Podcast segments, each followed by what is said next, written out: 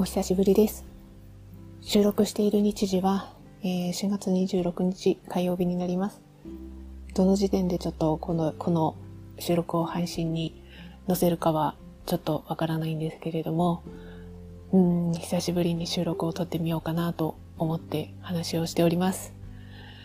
えー、今日はそうですね、近況、久しぶりなので近況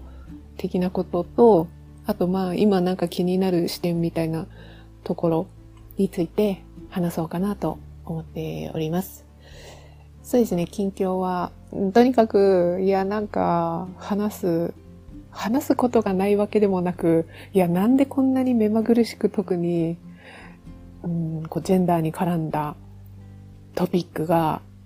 いや、なんでこんなに続くんだろうって思いながら、うん、自分のこう個人的ないろいろも重なって疲弊していたっていう。いや、なんか、このポッドキャストって、もうこれを聞いてる人はほんと少ないし、別に今聞いていただかなくても、ああ、無接触で何かしら当事者性を持った人が、ああ、あの時期はこんな気持ちで生きて、生きていたんだな、みたいな、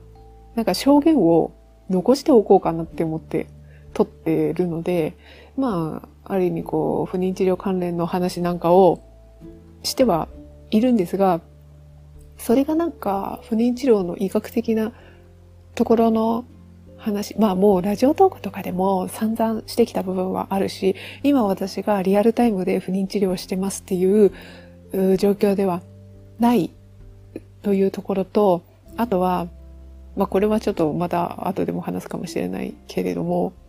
不妊治療って医療的なことだけで賄えないんですよ。特に無精症のこと。あの、このことが背景に男性の身体的な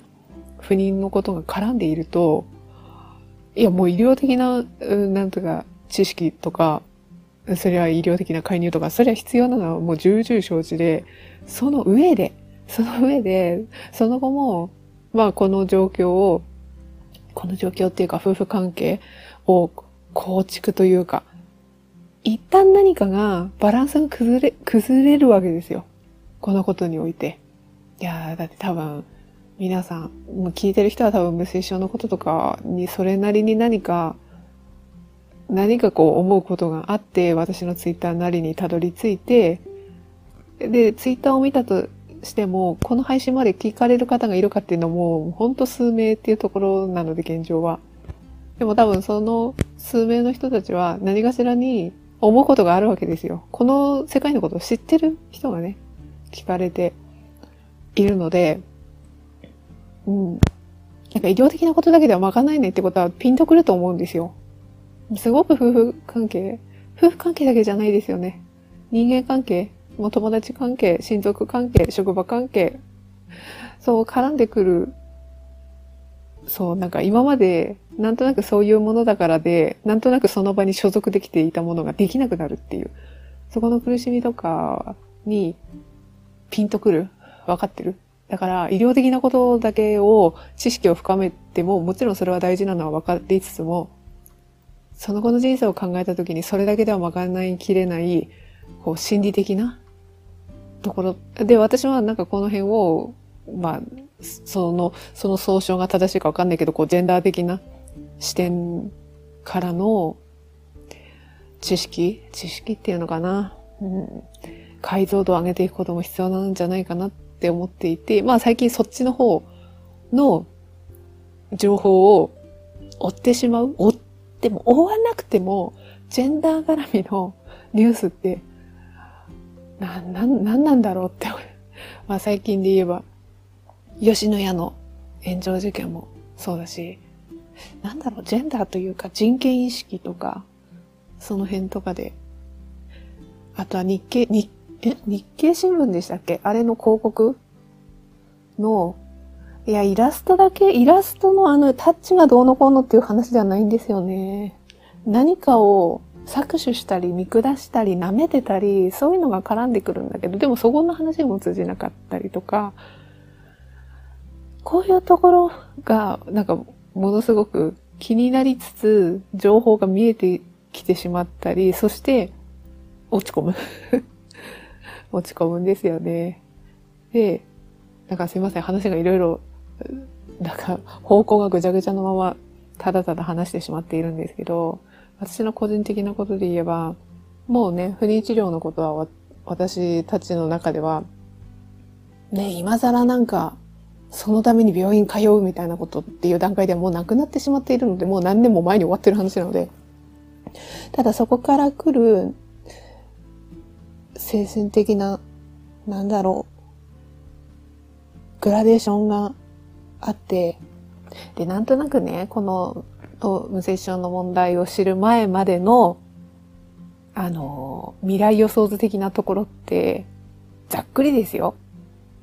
なんとなく、まあ、結婚はしたと。で、そのうち、まあ子供が、あの当時はね、あの結婚した、まあ、また知る前の話ですよ。そのうち子供ができたらいいなっていう漠然とした未来があり、そしてまあ授かったとして、その後は、あの、まあ、一定期間はその育児に集中する時期がもちろんあって、で、そのあたりがなんとなく落ち着い、落ち着く、たとして、まあ成長しますからね。授かったとして子供が生まれたとして成長したとしてなんとなくこうその子供にもその子供なりの世界観があるっていうことは自分から、まあ、離れというか付きっきりでね赤ちゃんの時だったら違うけれども、付きっきりでいるわけではなく、ある程度その子はその子なりのこう道を歩いていくってなった時、その後きっと自分たちも年を重ねて、ああ、もしかしたら自分たちの親の介護の問題とかがその後、まあ40代過ぎて50代とかになったら出てきたりして、で、その後に、まあ自分も年を重ねて、みたいな、なんとなくそういう想像が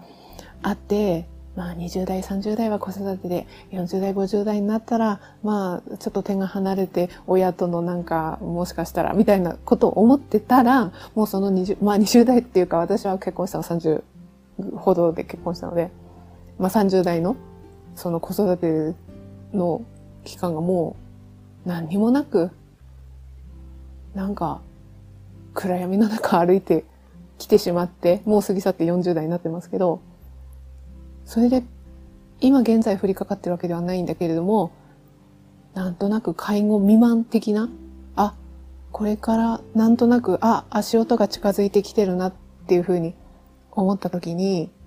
あ、な、なんだったんだろう、子育ての楽しみとか、まあ苦しみもきっとあっただろうけど、そういうのもないままに、あ、私は介護としては期待されてしまうんだな、みたいな ことが、まあ、如実にこう、足音が近づいてきてるっていうところの、まあこ、でもこういうことをね、言葉にするとすごくきつい感じ。なんか、あすごいひどい女に見られるんだな、私、みたいなこととかも考えたりもするから、えー、文章っていうか、ツイッターとかね、そういうのには言葉にせず、なんとなくちょっとここでね、ポロッとね、こぼさせてはいただいてるんですけど、そういう、なんとなくこの足音が近づいてくるっていうのは30代では感じなかった。っていうかまあ30代の時は本当にこれから子供あれできないの？あ、もう無理なの？え？夫婦二人の人生なの？え？え？みたいな、そういうことで、なんかそれを腑に全然落とせないけど落とさざるを得ない作業をひたすらやってきてなんか過ぎてしまって、なんかそこに費やしてしまって、え、何だったんだろう？いや、でもその時間も必要だったのは分かりつつも、何だったんだろうっていうふうに 思ったりもしちゃうんですよね。思ったりもしちゃう中で、あ、でも、介護のことはいずれかかってくんだな、みたいなことを、なんかそこら辺をどう自分の中で腑に落とし消化していけるのか、ちょっとそのあたりが、なんか多分私はちょっと次のね、年代なりの悩みが、あ、差し掛かってくるんだなっていうことを今感じてます。このあたりがね、ほんと難しいね。自分の親との関係性と、相手方の親との関係性、そして自分が子育てできなかったその背景にあるのが男性不妊のことだったっていうね、ここら辺の複雑さっていうのは、同じ、なんか不妊治療って言っていろんな背景を一括りには不妊治療って言葉ではできないぞっていうふうには私は思いますね。そ、でもまあそれをあまり言い過ぎるとね、ひどい女って感じになっちゃうよねとかっていうのもまあ繰り返しですけど、そんなことを思って。で、そういうことがね、足跡が近づいてきてるからなんか、そういうことに飲み込まれてしまうと、もうツイッターもつぶやくのも少なくなったし、音声配信で何か集中してトピックを、に対して何かしらのトピックに対して自分はこう思うんですみたいなことをね、やってきての今だったけど、なんかそれもなんかできなくなったりとか、情報をなんか見えるけど、なんかそこと距離を取りたい自分がいるとか、まあまあそんなことがあって、まあそういうのが思ってたから、ちょっとこう、配信の、なんだろう、前回からの間が空いてしまいましたね。ということで、まあ今気になる視点っていうところを次話そうかなと思って、それはさっきも言ったところとちょっと被りますが、なんでこんなにジェンダー的なトピックがめっちゃ多いんだって思うんですが、まあこのジェンダー的視点がなんで絡んでくるかっていうと、夫婦の解像度をどれだけすり合わせられるかっていうところに私は絡んでくると思っていて、で、どんだけね、なんか正しいことせ、まあ、そうそうだよね。うん、まあ確かにそうだけど、みたいな。なんて言うんですかね。例えばね、ざざっくりした例え話で言うと、なんか、いや、子供を産んで、産んでも産んでなくても、あなたは何、何一つ変わらないよと。で、なんか、なん、なん、なんかそんな、なんかこう、自己肯定感を、なんだろう、励ます的な言説とか、あとは、うん、例えば、子供がいなくても夫婦で仲良くやってる人もいるよ的なね、こととか、なんかそんな話を別に言われたわけではないけれども、なんか励ますでもないかもしれないけど、なんかそういう言葉が外野からこぼれるのを見かけた時に、それはそうなんだけど、そうなんだけど、確かにそれを言っていくことも大事なのは分かりつつ、一方で、なんかそこ、なんか頭で分かってても心がついていかない時って、何を言われても入ってこないんだよなってていうか、それって特に子供絡みのことだと、私なんかは特にね、内在しちゃってたからね、あの、うん、この辺はやっぱ濃淡は違うんじゃないですかね。どれだけ、あまあ濃淡は違うって言ってもでも周りとかの環境とかで周りがみんなお母さんになってたら引き寄せられたりとかもあるから、まあ必ずしももともとどう思ってたかっていうところが影響するとも、ちょっと何とも言い切れない部分はあるんですけれども、やっぱ性別によるプレッシャーって、男性と女性で多少違うところはあって、すごい、これは雑なくくりになってしまうし、個人差あるって分かりつつも、ちょっと分かりやすく言えば、やっぱり女性は期待されるわけですよね。そのうち子供を産むでしょうとか。で、なんとなくその期待を自分も内在してて、あなんかそういう風にしたらみんな喜んでくれるし、孫の顔を見せるのが親孝行だし、自分もそういう経験ができたらいいなって思ってたりもするし、でもそれってなんか私なんかは自分が思っていたと思っていたけれども、あ、案外社会的にそう思わされてる情報がすげえ溢れてた中を私生きてきての10代、20代過ごして30代突入してたんだなとか、なんか振り返ると思うわけですよ。で、そういうこともわからんで、わからんで、いや、産んでも産まなくてもとか言っても、はぁって思うわけですよ。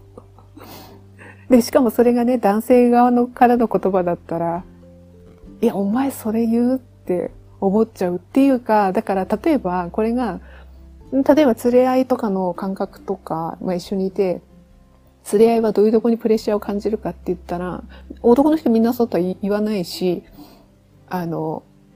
なんだろう、0か100かでちょっと捉えられても困るので、あの、文章に言わせずちょっとここだけで言うけれども、やっぱ女の人の方はどっちかといえば妊娠出産をこう考え、考えておかないと、みたいな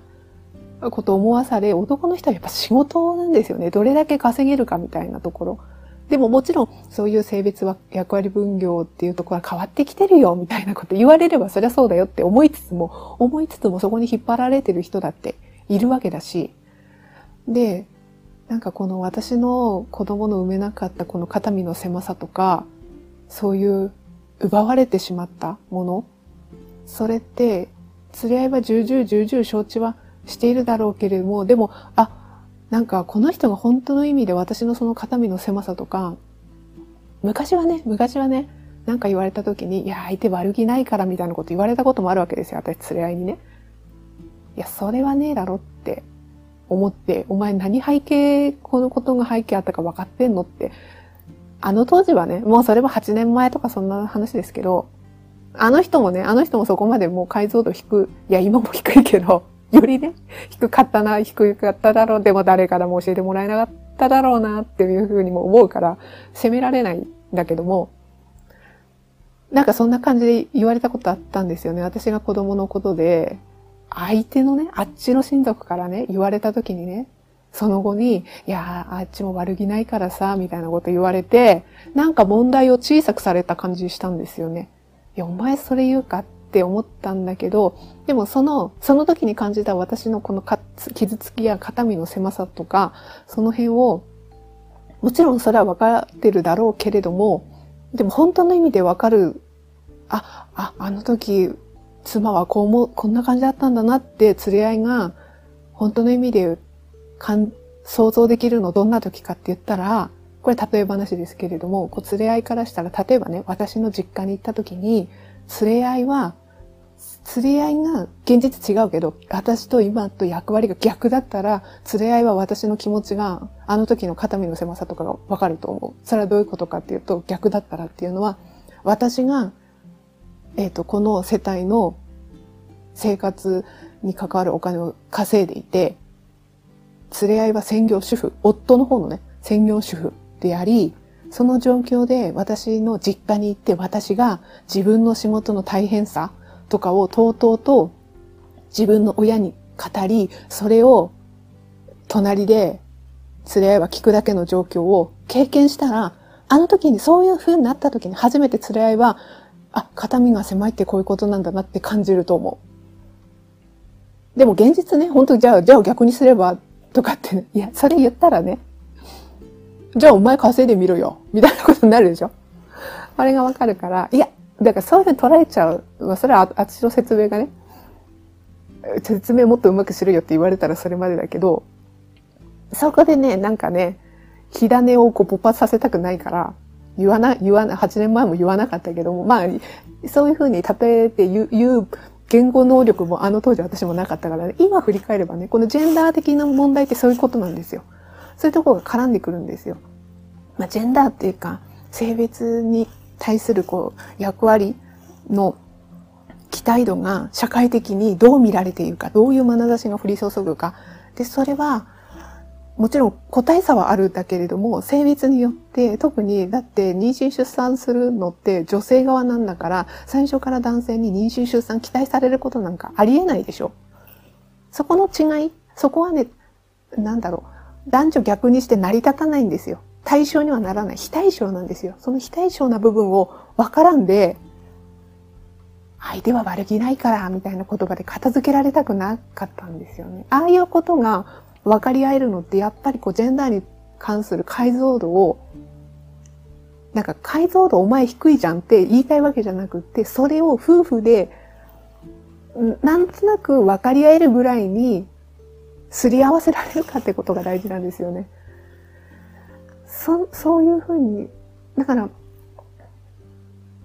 うん、よくね、子育ての話で、ワンオペ育児とかあったりして、で、いつもはメインで妻が見ていて、たまたまこの時何日間か妻がいなかったから自分が変わってみて、その時に初めて妻の大変さが分かったみたいな言葉ってあったりする。子育てだったらそら経験できるわねってなる。あの逆もね、成り立つんだけど、このジェンダーから来る、なんだろう。期待値、プレッシャーがかかった時のその、でもそれが成し遂げられなかった肩身の狭さっていうところって、変えられないんですよ。ジェンダーは変えられないんですよね。男と女の性別変えられないから。だからもちろん私だって男の人に対するその解像度は、そりゃ男の人に比べたら測りかねる部分はもちろんあるわけで、その辺をどう分かり合えないっていう、分からないってことを前提に立った上で、どう分かり合おうとお互いにできるかなんですよ。それね、分かった風に言っちゃいかん。いかん。これはなんか言いたくなっちゃうな。分かったふ、なんか相手が何を奪われてきたか、そのジェンダー的なプレッシャーから来る肩身の狭さ、そこか、そこに思いも馳せな、馳せずに、まあ分かったかのように言ってるって自覚も多分ないだろうけれども、こんな気にしすぎだよとか相手悪気ないからとか、それ言っちゃいかんよ って思っちゃうんですよね。だからそれが、かえって夫婦間だからこそ、ね、こういう言葉はちょっと良くないかもしれないけど、なんで分かってくれないのかみたいなことになって、そういうふうに思いが募ると、ああ、このことさえなければ、このことさえなければって思っちゃってたなっていう、まあこれ私過去を振り返りながら、あの時こんな感じの気持ちだったな、こういうふうに、あの、思い合えればなんか違ったのかなとか、そういうのをね、なんかリアルタイムでこういうことを説明するって、しかも相手を目の前にしてね、それ余計喧嘩になったりするよって、それは思っちゃうな。そこ難しいですよね。なんか解像度が違うっていうのが、あのさ、最近のこのジェンダーのトピックで言うと、エレベーター、エレベーターのことで何かお笑い芸人さんがネタ的にしたのかなそれでなんか男の方が女の人に、きょな、なんて言ったかなあれ、拒絶されたではなくて、警戒されたか。警戒されて、警戒されるのもこっち傷つくんだよな、みたいなことを言っていたことに対する、それぞれの思いがこう、吹き、ツイッターだからね。うん。なんか、それはどうかと思う的なことの話とかがあって、ああ、うちの連れ合いそういう感情はかん、ね、解像度は、私とは違うだろう、エレベーターに対する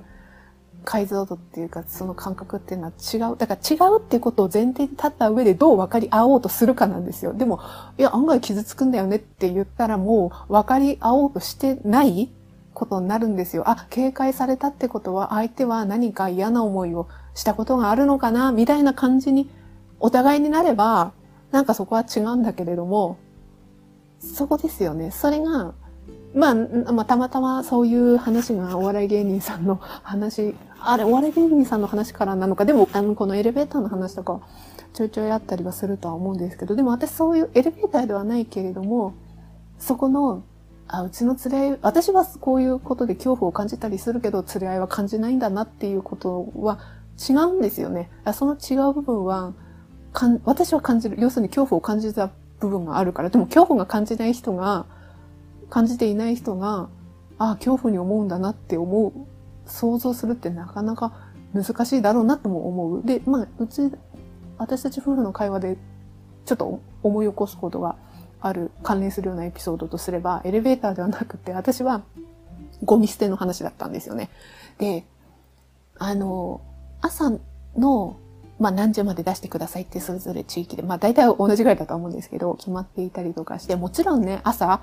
ね、出せばいいだろうけれども、明日の朝ちょっと出せないかもしれないから、夜のうちにちょっと出しておこうみたいなこととかもあったりして、夜に外に出て、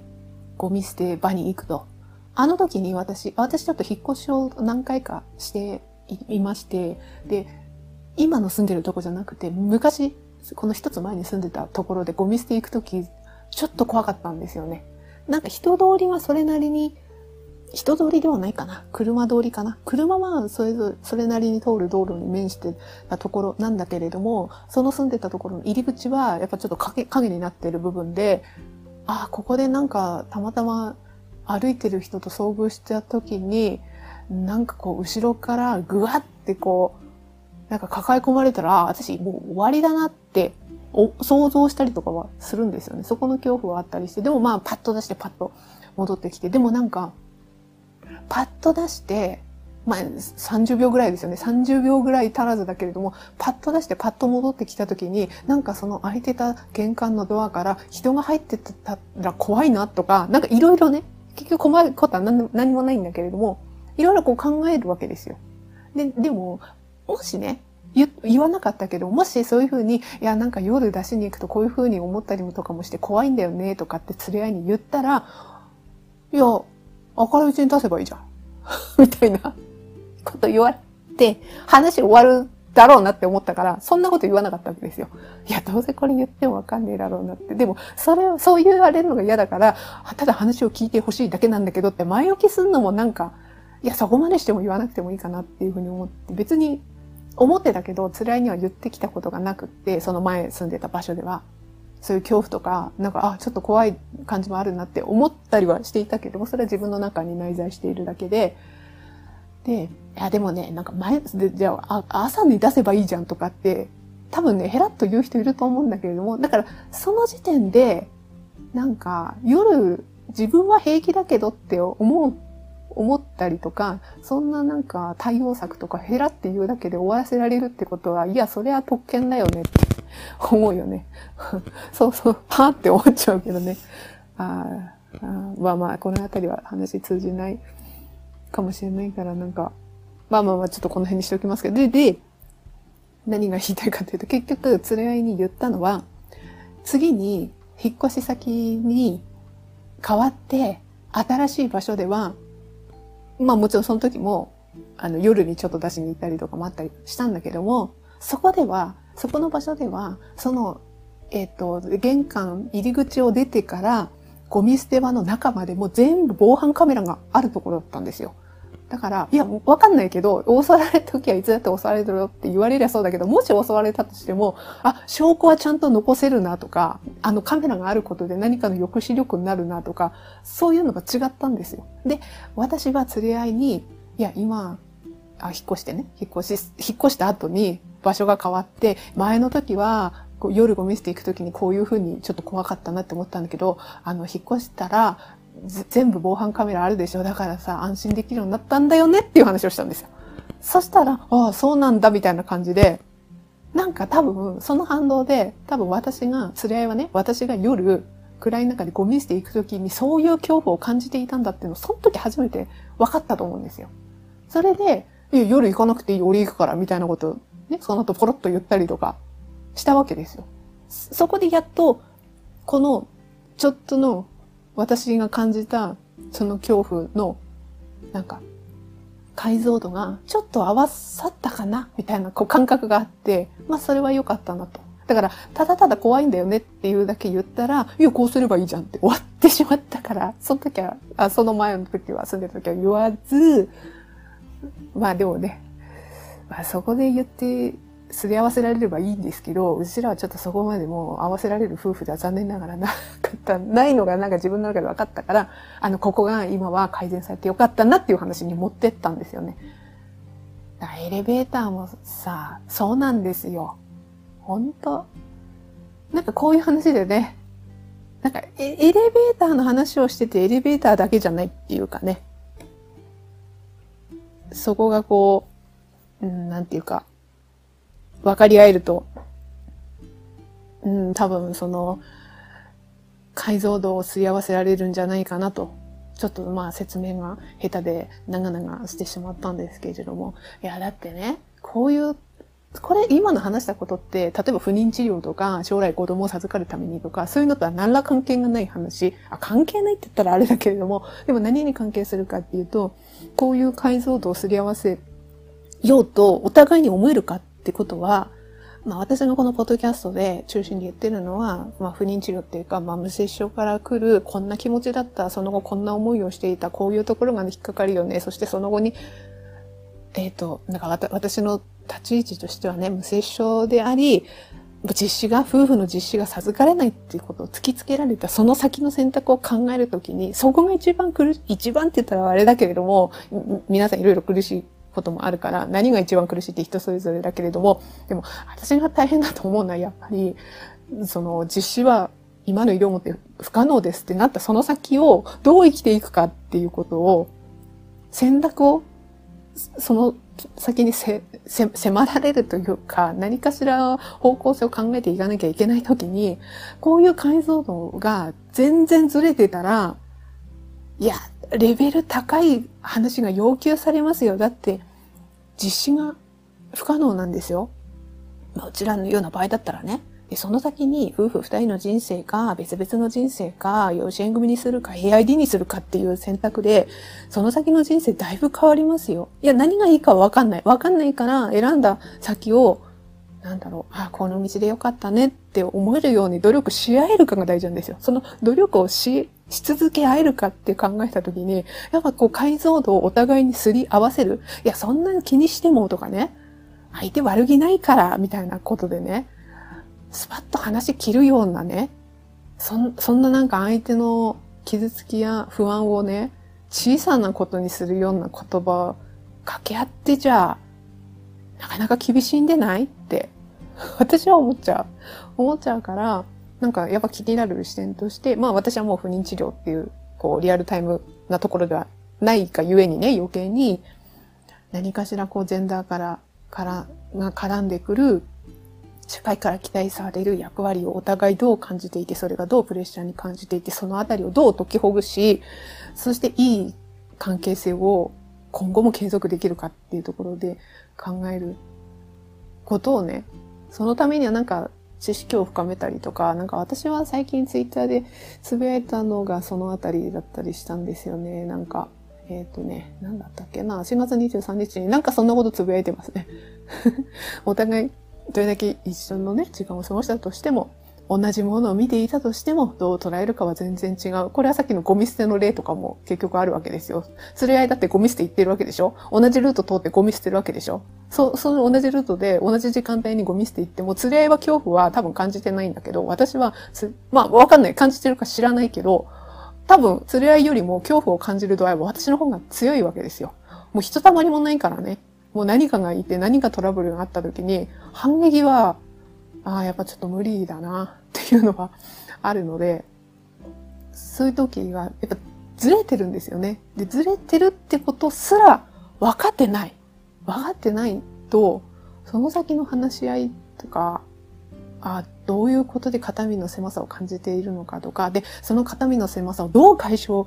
だからどう解消し合えるかっていうことを作戦会議立てられるかとかね、そういうところで、あ、この人だったら一緒に作戦会議立てて、なんかより良い感じになれるなって思えるかとか、そういうのが大事じゃないですか。その、それはどの選択においても。この話し合い、話し合いっていうかね、そういう話ができるかできないかっていうところは、解像度ずれまくりだったら、もう一言で終わっちゃうんですよ。いや、そんなの気にするわけはいいじゃんみたいな。嫌味な言い方で今言いましたけど、で、そこら辺でヒントになるのが多分男性学とかの記事だったり、まあ、音声配信でもあるから、私そのツイートを4月23日に呟いた一つ前で、田中俊之さんが、えっ、ー、と、メンズノンノラジオに出てて、そこで前編後編で話をしていて、まあそれ私リツイートしたの多分前編の方なんだと思うんですけど、もうその話を聞くともう凝縮されてるんですよ。ああ、もう、ああ、そう、私これ読んできた。2014年あたり、15年あたりにも読んできた。でもそれ読んだ時はさ、もうね、結果が出てるんだよねっていうね。だからね、後から振り返って、ああ、こういうこと絡んでなんか連れ合いはこんな感じだったんだ。ああ、うちら夫婦って話せなかったんだ。ああ、私そこに入っちゃいけないって思っちゃったんだ。とかね。そういうのがね、見えてきたりとかするんですよね。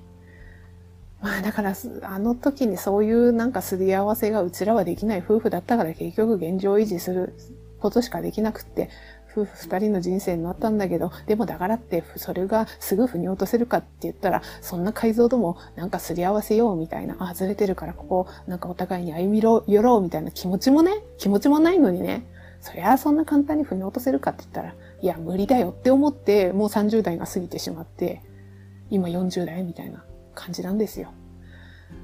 まあなんか、今日、今日もめっちゃ長く話してしまってますけど、うん、なんかそういうところで、なんかそのあたりの解像度をすり合わせられるような、こうヒントになるような、私はね、記事とか本とか音声配信とかそういうのをね、読んだり聞いたりしながら、なんかここでシェアできたらいいな、こういう記録として私は音声配信で残せればいいなって思ってて、でもそれって自分がメンタルがこう向き合える時じゃないとなかなかできないので、もう空いちゃうかもしれないし、できるかわかんないんだけれども、私はそう思ってますっていうことですね。ということで、はい。今日も長く喋ってしまいました。あの、私なんかちょっと、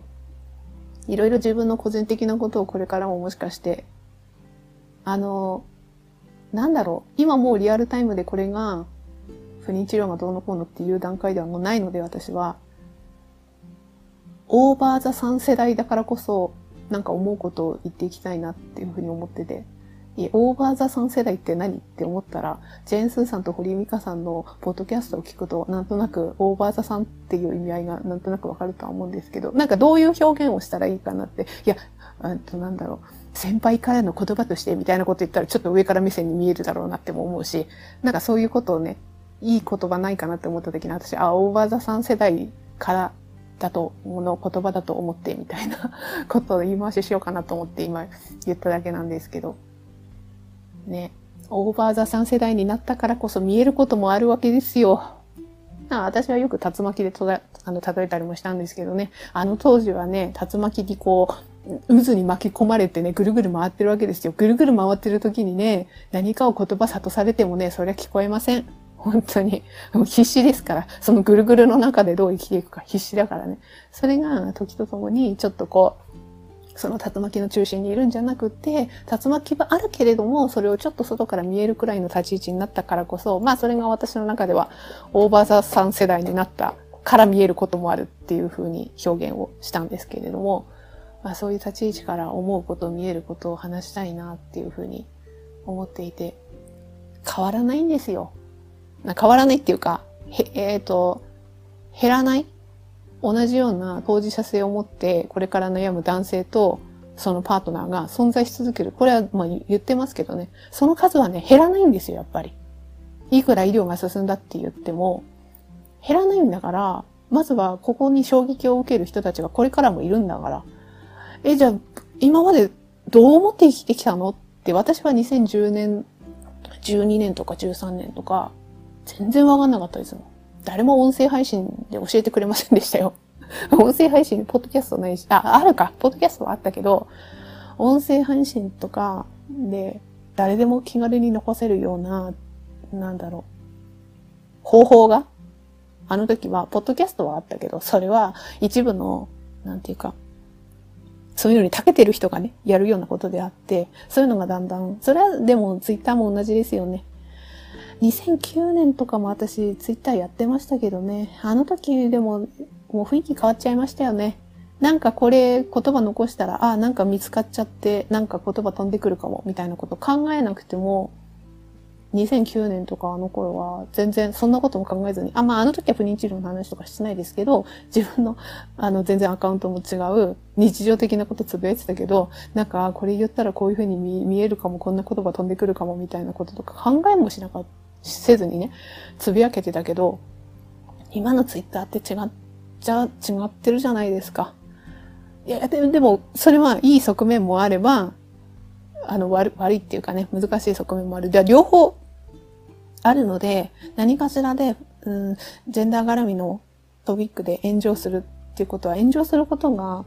悪いことと言い切れず、それはさっきも言ったように、こう解像度をすり合わせられるヒントにもなるんですよね。そういう問題があった時に自分がその問題に対してどう考えるか、どう、どういうスタンスでいるかとか、それはもう個々に委ねられているので、私はそこは、あぜひともこうなんか夫婦間の解像度を上げるためのこう材料にできればいいんじゃないかなって思ったりしつつ、でもまあ自分がつぶやく上ではすごいね、そこを気を使わざるを得なくなったな、時代的にっていうのも思いますけどね。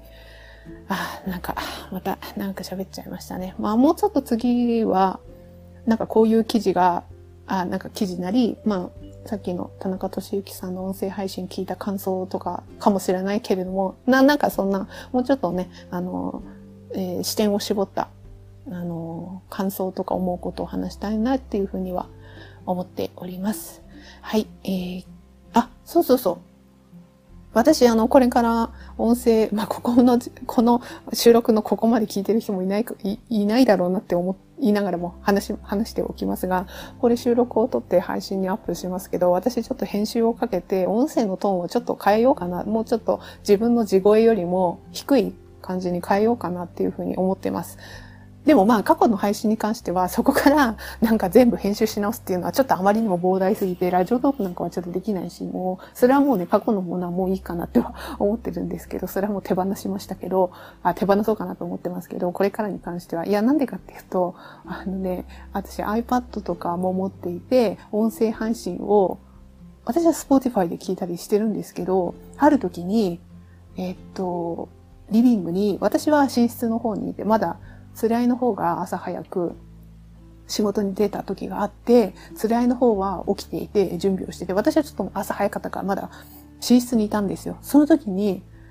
なんでかわかんないけど iPad が作動して、Spotify の音声が流れてた時があって、しかも結構音量がもともと、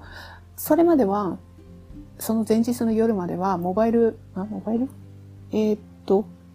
Wi-Fi のイヤホン、イヤホンに接続されてたんだけど、その電源が切れていて、もう iPad の本体のスピーカーになってて、で、その元々の設定してた音量も大きかったから、Spotify の音声が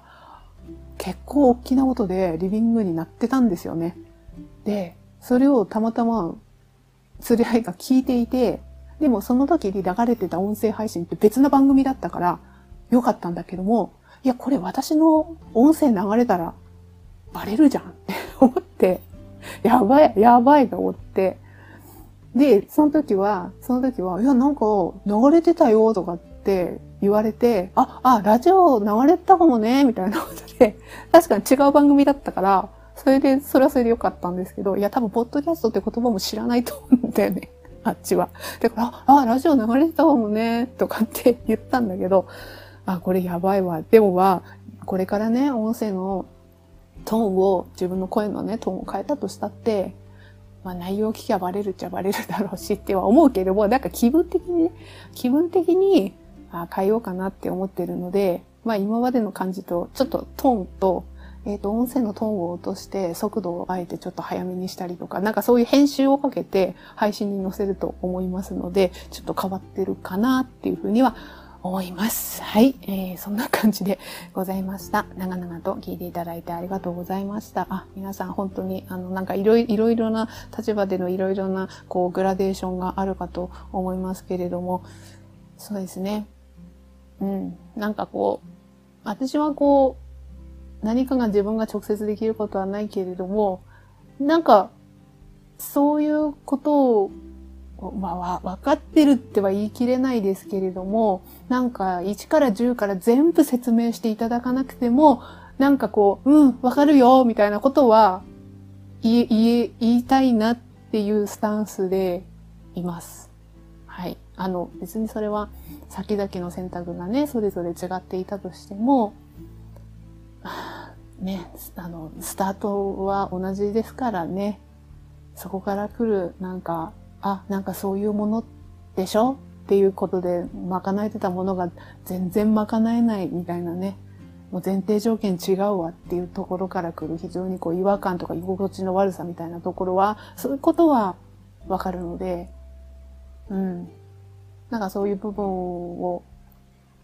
分かり合いながらこう共に歩いていきたいなっていうふうに思って私はまあなんか収録を、な、な、何かしらのね、何かしらの言葉を残したいなと思って、こうやって音声配信を、まあ、飛び飛びながらも続けている感じです。はい。聞いていただいてありがとうございました。